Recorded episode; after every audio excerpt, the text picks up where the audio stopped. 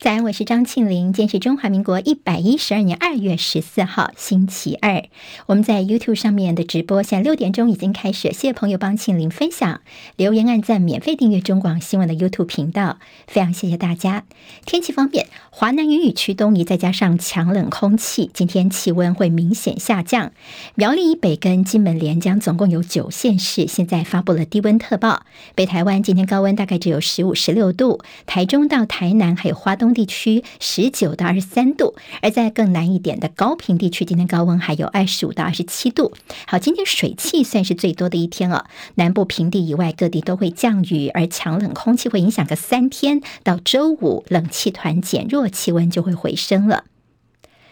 投资人等待在台北时间大概明天凌晨的时候会公布的关键通膨数据，1月份的 CPI。 而联准会官员虽然持续放鹰，但是美债殖利率从高点回落，科技股领军，今天美股是上涨的，道琼涨376点，涨幅 1.11%， 收在34,245点。纳斯达克指数涨173点，涨 1.48%， 收在11,891点。史坦普500指数涨46点，涨 1.14%， 收在4137点。费城半导体涨46点，涨 1.53%， 收在3057点。北美天空最近不平静，继中国大陆的侦察气球被美国击落之后呢，美军是9天来4度击落高空物体。最新一起就是我们昨天清晨的新闻有提到的，在12号的时候，美军派出了 F16 战机在美加边界的休伦湖上方击落了一个是8角形结构的飞行物体。有人说这是不是不明飞行物体 UFO 外星人呢？好，北美防空司令部的司令范赫克他的回应让大家非常的诧异，他说现在呢到底是不是外星人其实不排除任何的可能性。不过另外有一位美国的国防官员说呢，美方并没有看到这些不明物体来自于外太空的证据。好，中共方面是指控去年以来美方的高空侦察气球曾经10多次非法飞越了中国的领空，但是对这个说法，白宫是予以否认的。美中关系因为气球而紧绷，而美国国务卿布林肯因此还延后原定在月初要访问大陆的计划。彭博的最新报道，美国国务卿布林肯考虑在这个星期的慕尼黑安全会议上要会晤中共中央外事工作委员会的办公室主任王毅。好，乌俄战争即将届满1周年，而年度的慕尼黑安全会议是在本周17号到19号举行，将会有40个国家的领袖与会，包括美国副总统贺锦丽、中共的王毅、德国总理肖兹、法国总统马克宏跟北大西洋公约组织的秘书长史托滕伯格等人。王毅呢，从今天开始他即将要访问包括法国、意大利、匈牙利跟俄罗斯，并且还会出席慕尼黑会议。好，尤其是在俄罗斯之行方面呢，他将会跟俄罗斯讨论下阶段呢两国之间的这关系的发展。另外，在慕尼黑的场外，王毅有可能会跟日本外相林芳正来举行非正式的会谈。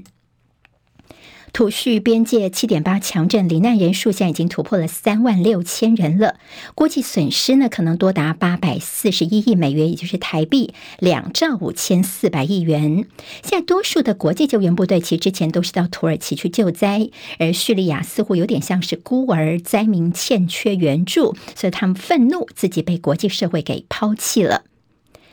民进党主席赖清德定调要解决学伦，就是论文的问题之后呢，在民进党的网站辟谣专区当中，最近发现原本为林智坚辩护的文章，现在已经悄悄的下架了。而国民党南投立委补选候选人林明溱的硕士论文呢，现在也报是涉嫌抄袭。对这个部分，林明溱的竞选团队是暂时没有回应，现在《自由时报》有大作。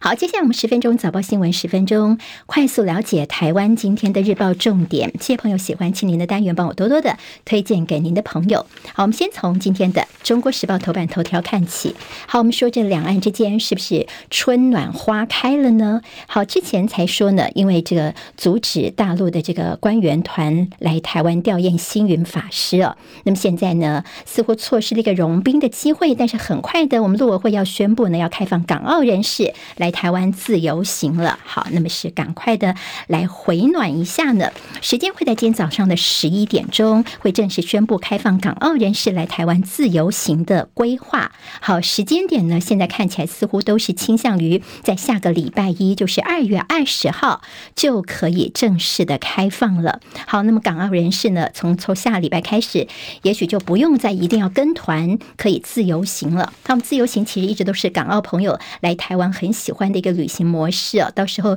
对我们的一些包括其他的一些旅行观光业来说呢，是一剂强心针。不过陆委会已经先告诉大家了，今天呢主要会聚焦在这港澳人士来台湾自由行的部分，但是他们不会回答最近有关于两岸的时事的一些问题哦。在今天的记者会当中呢，已经先告诉大家了，他们不会回答。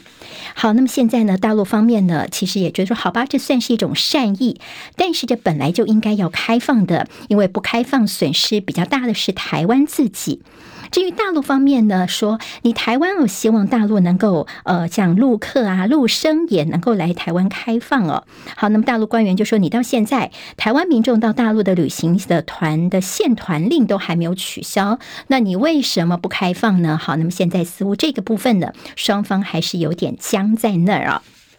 那么在此同时，我们昨天看到大陆国台办他们说呢，愿意跟台湾有关方面共同努力，为恢复台湾的农渔产品输入大陆来提供帮助。好，那么是不是现在呢会有些比较回温的迹象呢？但是陆客来台湾什么时候开放呢？现在似乎还没一个时间点。中时报今天在头版有提到，是佛光山昨天星云法师的荼毗，好，当他的这个圆寂的送赞典礼，那么后来也进行了火化。那么在火化之后呢，说有他的真身发现有25颗大小的舍利子。好，星云大师他的真身舍利在昨天晚上回到了佛光山，长眠在万寿园。昨天从整个白天开始有5万信众是跪别来送别星云法师。好，我们另外看到是有关于在气球的这个事情。好，这个事情呢，其实今天在《中国时报》跟《自由时报》都大做。那么在《自由时报》就大做是《金融时报》的报道，说中共的军用气球呢，其实平均每个月侵袭台湾一次，哈，是不是为犯台在做准备呢？好，写这个报道的呢，我们来看一下，是英国《金融时报》的驻台湾记者，叫做席嘉玲。好，席嘉玲的这个文章呢，其实在国内有很多的这些包括名嘴啦、媒体人都提醒说，可能还要特别的分辨一下哦。席嘉玲的这篇报道呢，主要是来从台北所发出的报道，说最近几年有数十颗中共的军用气球侵入了台湾的空域，平均每个月就发生了一次，目的是要搜集台湾上空的大气资料，疑似是为武力犯台在做准备。而且他们说，这个气球其飘的这个高度没有之前美国击落大陆的那个气球的那么高哦，而且它从他们的载重等等情况来看，已经是超过了一般的什么这个天气气候气球了，也就是呢可以进入其他空域的气象气球的范畴，似乎也不是共军这次气球的这样的一个用途哦。好，那么似乎是这中间有一些为武力犯台在做准备吗？我们当时呢，在台湾这边有这个军方的官员告诉《中国时报》说呢，中共飘向台海的是探空气球，不是侦察气球，那么也不是所谓的间谍气球哦。好，那么其实我们台湾空军知道吗？每天我们也都有释放6颗气球，那么这气球是主要是侦测气候的，那么气象气球有时候不小心飘也会飘到大陆去啊。那么为什么我们需要发这样的一个气象气球呢？最主要原因是像我们天后啊，今准的天气状况，你在地面观察没那么准。那么包括了汉光演习啦，或者是官兵的跳伞啊，一些空投任务等等，在高空一点的这个天气状况非常的重要。这也就是之所以为什么会有这样的一个高空气球的原因了。而今天在《自由时报》则是提醒说，学者说，你看中共缜密的统战操作啊，夏立言跑去大陆，星云吊唁团等等，这都是意图影响我们2024大选。好，那么这个是最近这一连串两岸的一些关注的话题。今天在《联合报》头版头条跟两大财经报都是关心我们的内政部长所端出来的住宅三件。好，那么这个住宅三件到底有没有真的能够在解决买房的问题？问题呢，甚至有人说叫做劫贫济富。好，那么昨天呢，林右昌内政部长所推出来的住宅政策的三支箭，包括扩大租金补贴的适用对象，还有中产以下的自用住宅贷款户支持方案，还有就是建立青年购屋基金的支持机制。那么现在呢，可能接下来有些部分呢，报告跟行政院长陈建仁报告之后，就会对外说明了。好，一个口号叫做民众要租得起、住得起、买得起。好，那么是在租金补贴部分，其实民众心中有很多话要说，就说我曾经跟房东说我要去办租金补贴，但是房东就说，哎，你不能够去申报，不然我就要涨我的房租哦。所以大家就说，哎呀，这个根本就是看得到吃不到，你是应该要限制房东不能够随意的调涨房租才对。好，做得到吗？那么另外就是呢，购屋基金。那么购屋基金的意思就是说呢，这个让青年的一些定期储蓄，再加上政府的协助支持你。以下呢就可以有购屋的第一桶金了，但是大家说你房价这么高，让大家买不起房子，很多年轻人还有很大的问题，头期款根本都没有办法付出来。